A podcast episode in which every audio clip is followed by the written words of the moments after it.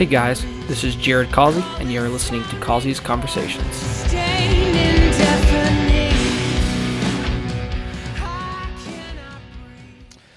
Well, hello there, and welcome back to Causey's Conversations. I am your host, Jared Causey, as the intro says. It's been a while, I know. I've been in school, and things have been really busy over here in Fort Worth, Texas, but it's been great. God has been good. I've learned a lot this past year or so in seminary. Things have been kind of picking up in terms of ministry goes. I'm serving as a pastoral assistant at Graceview Baptist Church now. It's been a wonderful blessing being there.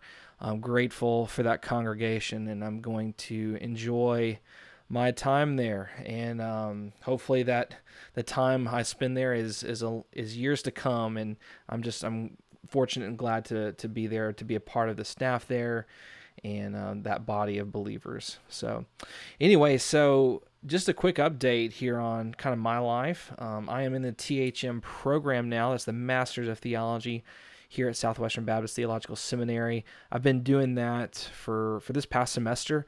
I graduated in this past December, so December of 2020, with my master Masters of, Divi- of Divinity. Um, so I, I finished that in December, graduated took a very short month long break from education. I'm I'm back in it already, so like no basically no break really for me. No rest for the weary. It's been great though. I've enjoyed it. I I could not see myself in any other um, place at this point. You know, this has just been a great blessing to be here at Southwestern. I've enjoyed my time here. The professors have been great, and like I said, I've been learning a lot. Been doing a lot of history um, you know, history stuff, and uh, just been it's been great. I've really, uh, really done a lot of great, a uh, lot of um, you know, just experienced a lot of great things here at Southwestern, and so I'm, I'm going to continue in the program until I finish, obviously, which will be hopefully next spring. I'll be done with the THM, and then I will take a very long break um, and jump into the PhD. Uh, so that long break is going to be only three months. So I'm, I'm going to jump right into it, assuming I get accepted. So I, that hasn't happened yet. I haven't even started the process of applying for the PhD here at Southwestern, but I will be doing that very shortly. So I'm, I'm looking forward to it. It's going to be a great time and uh, just my wife. She's been very supportive. Amy Causey, I'm sure those of you listening know who that is. And so she's been great. She's doing well. She just took her professional engineer um, test and hopefully she passed. And I mean, I, we don't know yet. We'll get the final results back in a few months. But as of now, we are confident that she did well. But, you know, if um, for some reason she has to take it again, uh, she'll take it again. She'll do well. I mean, she's very smart and um, she's she's done great. So had to you have to be the proud husband. Have to have that proud husband mo- moment here at the beginning. So now that I've done, I've I've finished kind of rambling and talking about my life. It is uh, time to get into our topic for today and hopefully we will continue this on a weekly basis. That's my goal. Hopefully to get more guests on. I have more guests that um, there's more people that I uh, have thought of about coming on um, and doing this, and I have so I have several guys that I'm going to line up to do that. Hopefully, I have a few guys in particular on my mind, some repeat guests, but uh, but a, a few cool topics I've thought about recently. A lot of it to do with kind of some Lord of the Rings type episodes. So if you're a Lord of the Rings fan, you might enjoy that. If you enjoy classical um, or uh, classic literature, um, I think we're gonna dive into some classic literature there. But for today, we're gonna talk just about a pretty simple topic. Uh, you know, for me anyway, I I've, I enjoy talking about this. Uh, so I just wanted to kind of start off something that just was pretty simple, but pretty I think important for Christians and that is why is church history important? Because today in today's society we especially in evangelicalism we look at church history as something that's cool maybe. Maybe some of us are interested in church history which is great. But we don't think it's very it's necessary for christians to learn. Like we don't really think it's that important in general. That's kind of the the kind of the feel i get from a lot of people that i meet that's not to say that anyone's intentionally saying this or are meaning it this way, but the way we kind of portray how we interact with church history, it seems very sloppy at times. And that's that's for anyone, even anyone that's interested in church history. We can be sloppy with church history, of course. Um, I can be guilty of this. Anyone can, but you know, I, I definitely see, um, you know, I, I see that a lot of, especially Baptists, we, we seem to be disconnected from our forebears. We seem to kind of live in this echo chamber and we think, okay, church history did not start until Billy Graham. You know, the that's the furthest back people are willing to go to look at. And even then, like we we don't even tend to look at things that have taken place between now and back when Billy Graham began his ministry. Um, and so, I mean, the, the, the reason why I say that is because when I, when I talk to people, you know, number one, there's a, a, a very much a, a unfamiliarity with the creeds, the ecumenical creeds, the Nicene Creed, the Apostolic Creed, the Chalcedonian Creed, the Athanasian uh, Creed, all these creeds that the early church um, and on uh, formalized. Um, no one knows about them. You know, no one knows about the history of the Reformation. It seems like in most Baptist churches, no one knows about the Great Awakening, the Second Great Awakening. Um, people don't know about the medieval period really, and, and the Imperial Church and Constantine. And we know their names maybe, but we don't know what actually happened and and how it happened. Why it's important for us today. Like because here's the thing: when you look at church history as just cold, hard, dead facts, then you're going to be disappointed. You know, you're going to look at that and say, well, this is really boring. I got more time. Um, I got I got more things to do. Um, I can't waste my time just thinking about, about these dead people that don't matter. Well, the reason why we say that, if we do, is because we really don't understand what church history does for us today. Church history will teach us lessons. It will teach us about ourselves. It will teach us about God's people throughout generations, and it will help warn us um, to not make the same mistakes, um, or it will help us in our journey as we figure out how to handle particular issues within the church today. Um, you know, so for example, when we look at kind of our the political nature of you know of our you know of our country right now you know we can easily look at back in church history and look at what christians have done throughout uh, throughout the years. We've seen maybe we can see ways that have it's been handled poorly. We can be we can see ways that it's been it's been handled very very well uh, in in re- relation to political intensity. So you know that's just one example, but you know I think of probably the most relevant probably the most relevant example I can think of uh, that, and maybe I'm a little biased in saying this, but uh, it, it's probably the the nature of our worship services in our churches and how they look comparatively to the past. Now, I'm not talking about contemporary music, uh, contemporary style music versus non-contemporary style like traditional like organs pianos whatever i'm just saying the way we conduct our worship services the thought that we put into them the the intentionality or the lack thereof of the liturgy that we have within our churches, it seems like many local churches today have a a very kind of a misunderstanding at best of what the local church is for and what our our worship when we gather together on the Lord's Day, what is the purpose of it? And so I, I really think when we look at church history, we look at faithful believers throughout the generations going, coming together, uh, coming together before the Lord on the Lord's Day uh, as the body of Christ in that local setting and they gather together and they partake in communion. They listen to the preaching of the word. They sing hymns and spiritual songs.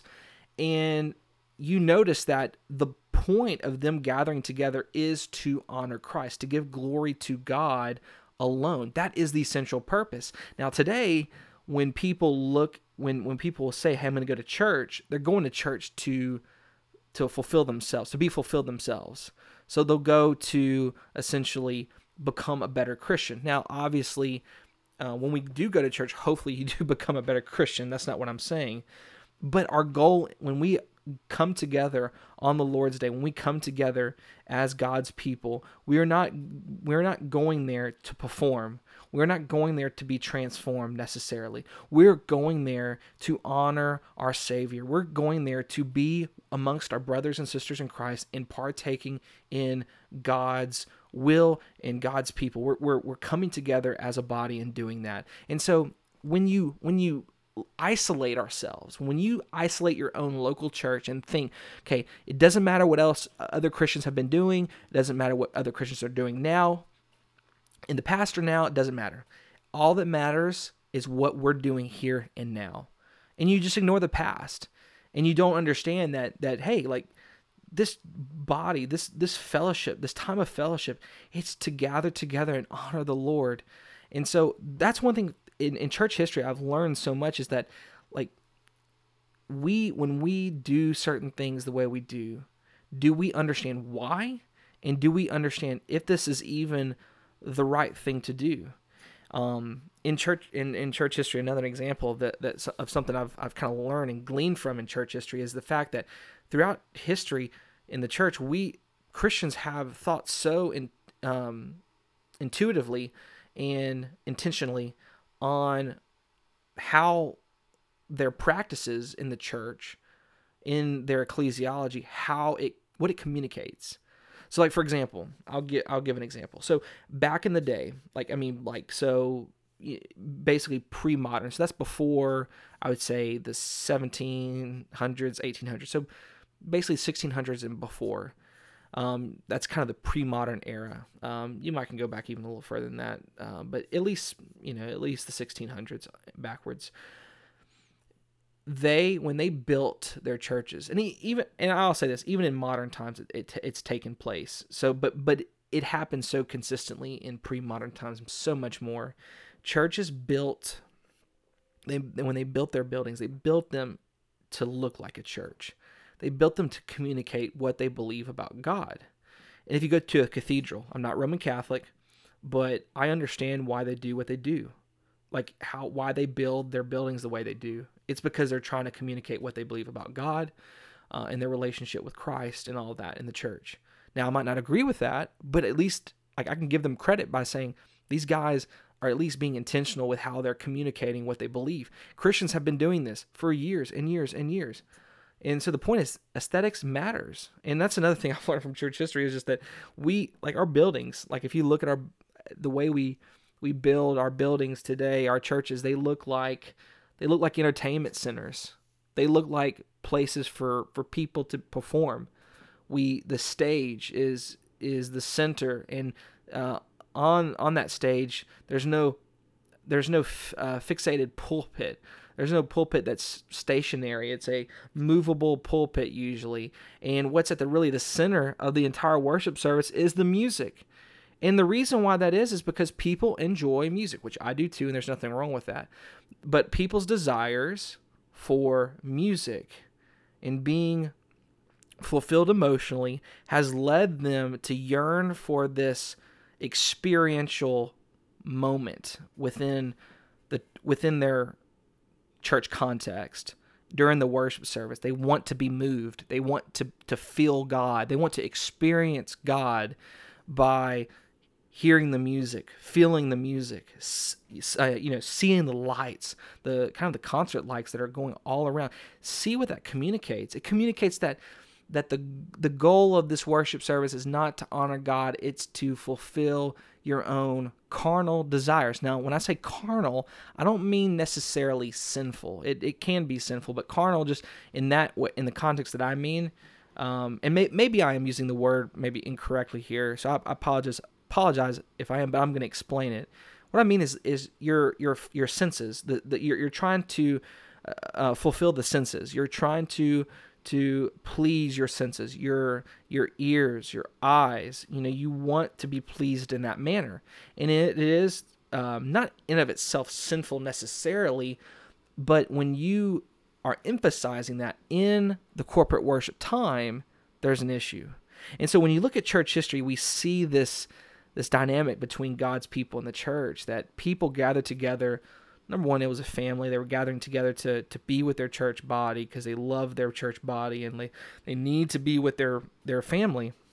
But more importantly, it was to honor and elevate their Lord um, and, and to hear the preaching of the word. And and yes, a part of that was to be to be transformed and to be encouraged um, and to be sent out. But it was more than that. It was it was about honoring God.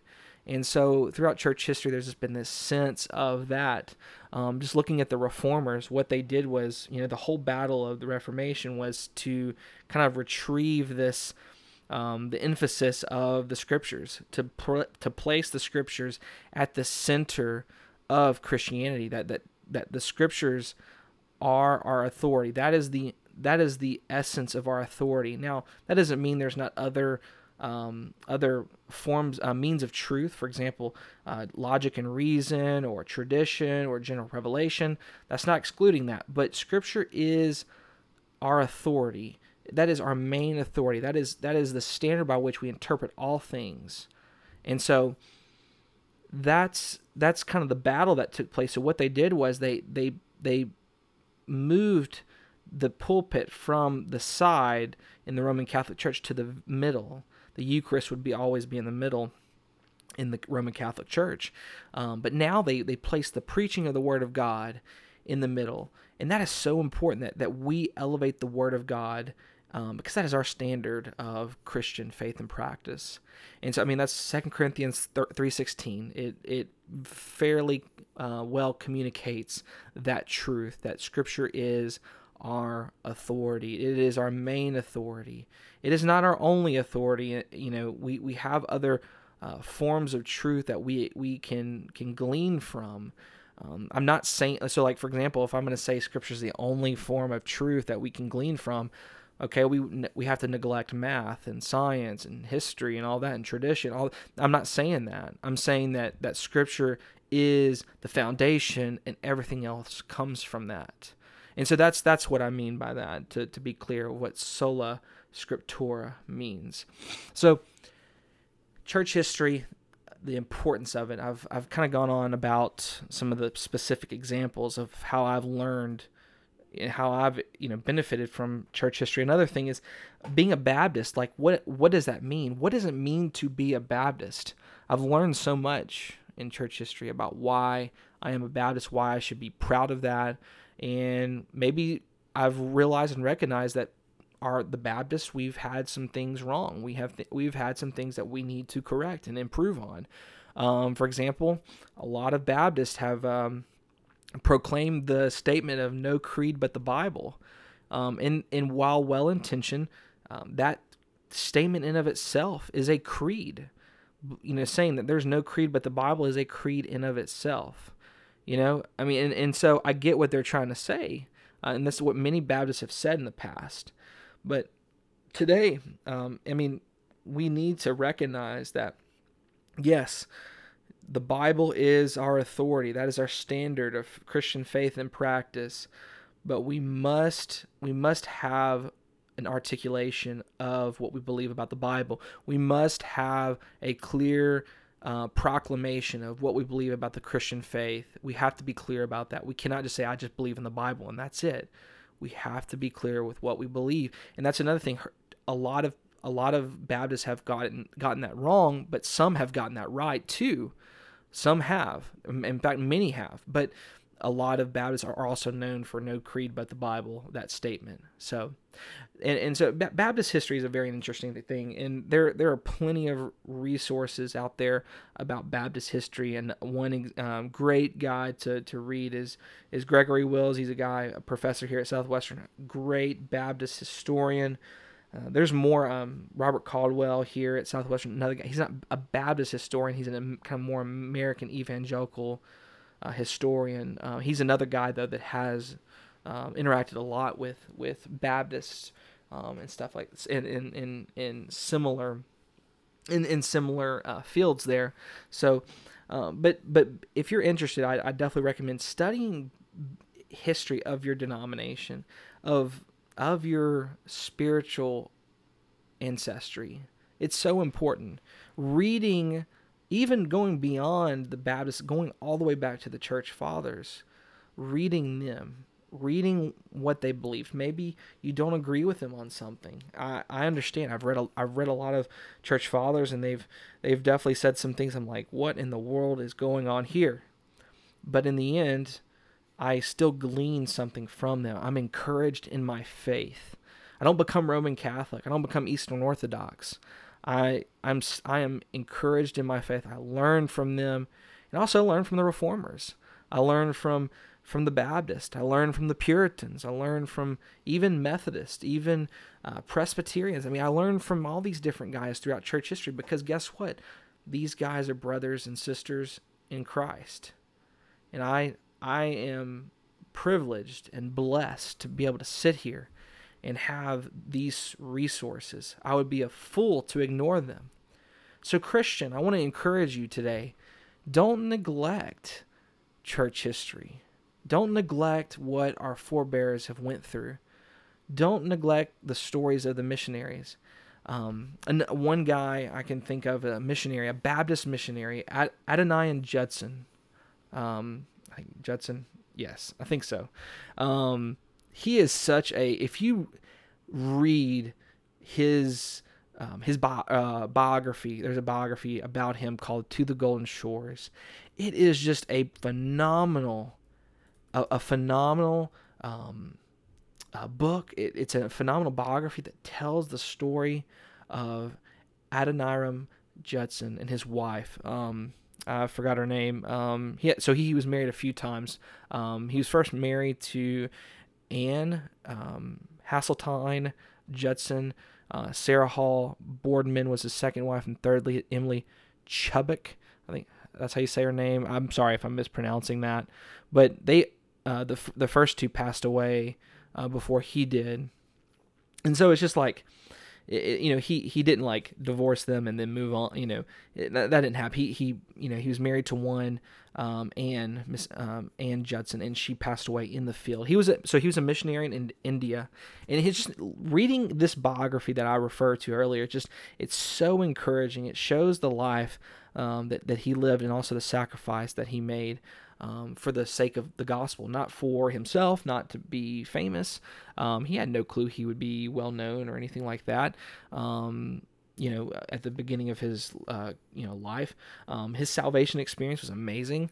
Um, just the he for a while he was just a deist. Um, he didn't really have any theological uh, strong theological convictions and um, and you know didn't really didn't profess Christ whatsoever. Um, but yeah, so I, I I bring up guys like him because if you are going to live the Christian life, to to live in an echo chamber and not interact with the men and women that came before us, it's just it's just a shame. And we have to do better as Christians, evangelicals, specifically my Southern Baptist brothers and sisters. Many of you listening to this are probably Baptist, and I just want to encourage you to to read church history. Don't just read the facts. Don't just read the dates and the people, the places and all that. Think of the movements. Think of what happened. Think of how liberalism overtook many then conservative denominations and are now and those denominations now are liberal. I mean, example PCUSA. I know I'm kind of jumping all over the place, um, but I'm doing that for for a reason. You know, the the PCUSA um, it was the original Presbyterian uh, denomination in the early 20th century. It was over, overtaken by modernism or liberalism, and it was overtaken and it became liberal.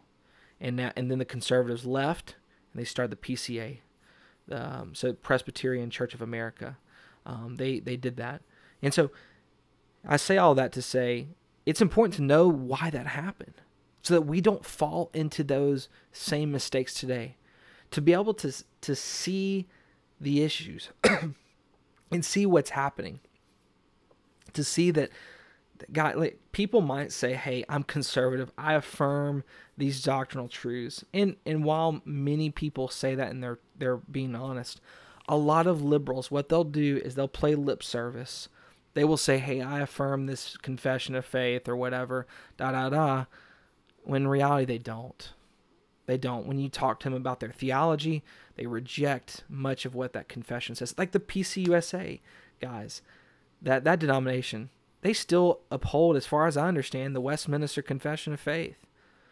Yet none of what they believe is consistent with the Westminster Confession of Faith. They've abandoned it. Uh, many mainline denominations have done that. The Methodist Church, in many ways, have done that. And the reason I'm I'm not attacking these denominations. I'm just I'm I'm explaining and communicating what has taken place in many of our denominations. It's because a lack of understanding of church history and what has happened. And today, many many people are very naive to the liberalism that is at many of our denomination and conventional um, convention uh, doorsteps. They're they're there, and we have to be careful, and we have to be on the watch. But we also have to love others and be compassionate and gentle as we are doing that. This is not an either or case. We can be loving, gentle, and compassionate while also being firm in our convictions and being watchful. We can do both. And that's my encouragement is to read church history and be watchful in our modern present times and know that Satan is is seeking to devour God's people. He's seeking to make a mess. He's seeking to cause disunity. And we have to be aware of that and watch out for things to come that could eventually either wreck our church, our local church, or could wreck our denominations. Because we have many conservative denominations now, and I'm in one of them. Um, even though I think I do think there's there's some severe issues that that we need to to look address in the SBC, um, in terms of the um, social justice movement and all that. I think I think there is um, a legitimate concern with that.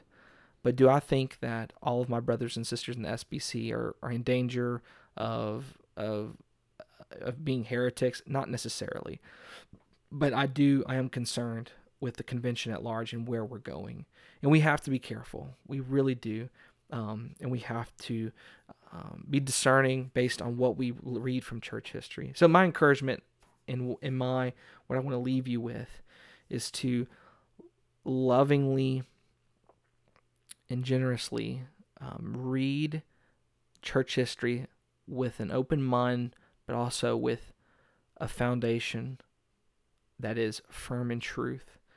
Um, open mind in the sense of being aware that there are other perspectives out there that you need to understand, and we need to represent people well. But at the same time, we need to be firm in what we believe um, in the gospel and in Scripture. So that's my encouragement. I hope you've been, uh, been you've benefited from this podcast. Uh, I know these podcasts when I do these solo, it's it's not. I'll, I'll, be honest, it's not as good. I don't I don't think it's as good. I like to have guests on. So um, next next week I'll try to have a guest on. I'm not sure who it's going to be yet. I have a few ideas. Um, we'll see how that lines up.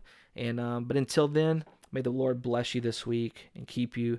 Um, I pray that God uh, works through you um, this this week and and and to the uh, for the weeks to come. So God bless you.